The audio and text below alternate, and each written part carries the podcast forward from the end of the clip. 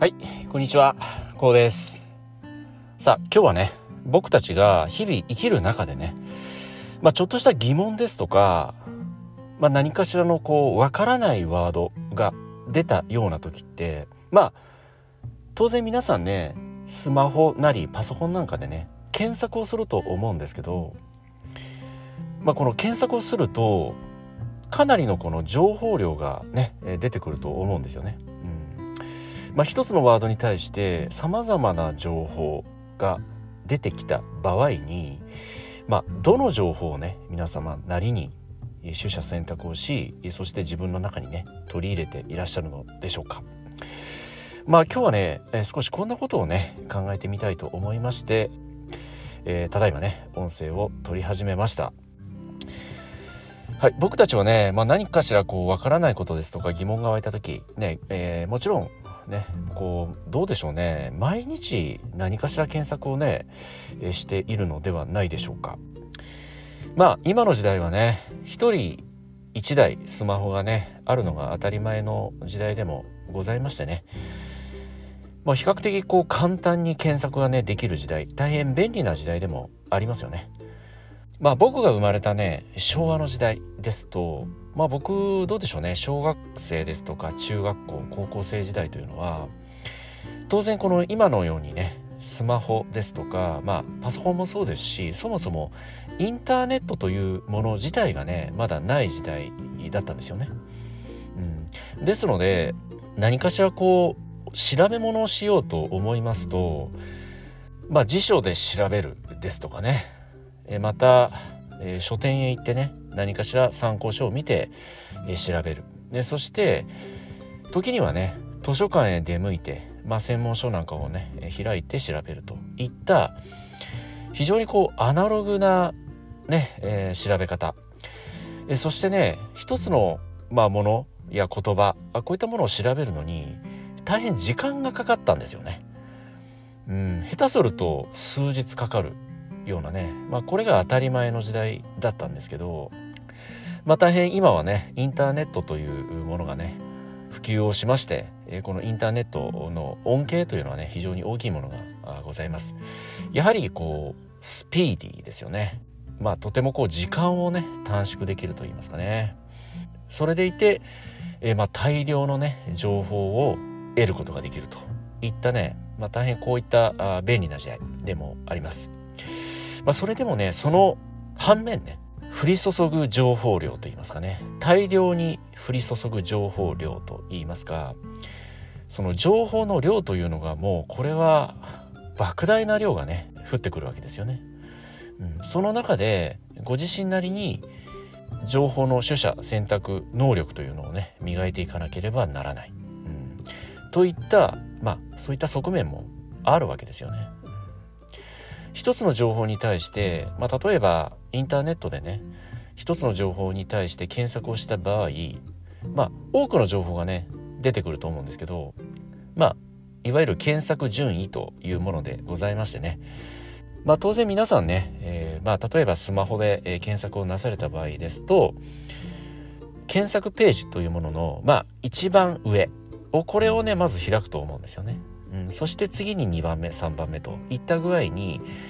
えー、調べ物をねなされるのではないでしょうか。まあこの検索順位なんですけど、まあ、人によってはね1番目に出てきた結果これをまあ結果としてね採用される方、えー、また中にはね1番目2番目3番目といくつかの検索順位の結果をまあご自身なりでこう噛み砕いてね一つの情報の結果として、えー、取り入れていくといったまあこれ人それぞれかと思うんですけれど、まあ、そういった中でこの情報の出どころといったこういったものをね気になされる方もねもちろんいらっしゃるかと思います。まあ、いわゆるその情報の提供元ですよね。発信者なんていう言い方もするんですけどこの発信者がやはり有名な大企業である場合もございますしまたはね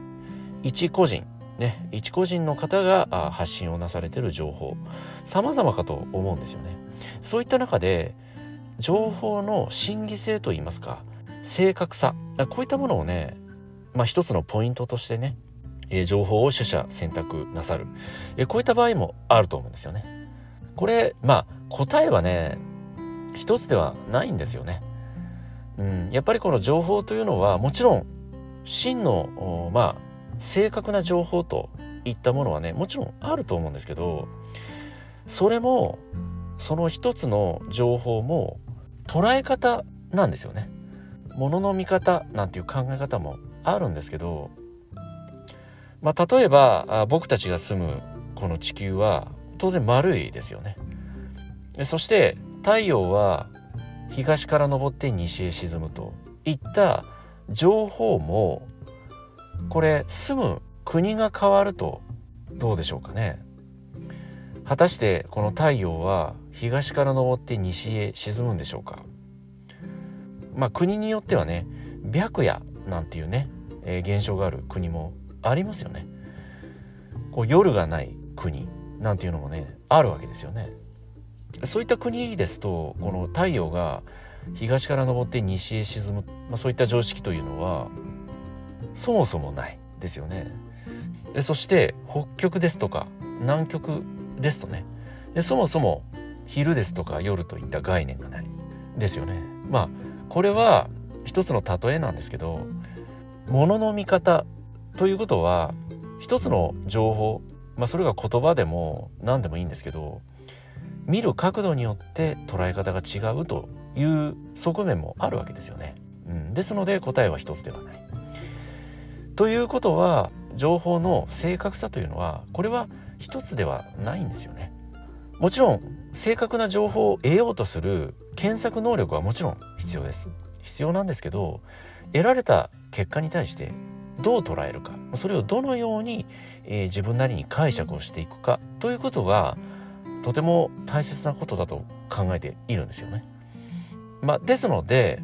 一つの情報に対する検索の結果に対してそれを100%鵜呑みにするのではなく多くの情報を集めてそしてその情報を足して割ると言いますかね。まあ最終的にご自身なりに噛み砕いて解釈すると。いった考え方が僕はこの情報を得る。情報を解釈する。自分のものにすると。まあそういった場面ではね、まあ、このような考え方がね、え僕はとても大切と言いますかね、まあ、そういった考え方をぜひ持っていたいと、まあ、このようにね、え、考えております。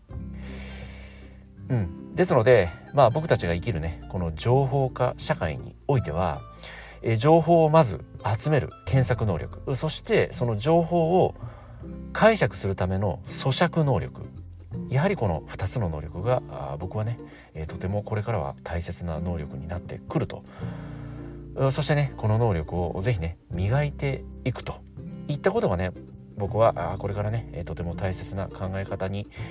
なってくるのではないのかなと。こんな風にね考えております。はい今日はねこの辺りで音声の方終わりにしたいと思います、えー、この音声がね、まあ、どなたかの人生にとって何らかのプラスや何らかの気づきになれば大変僕もね嬉しく思います。ではまた次回の音声でお会いいたしましょう。ありがとうございました。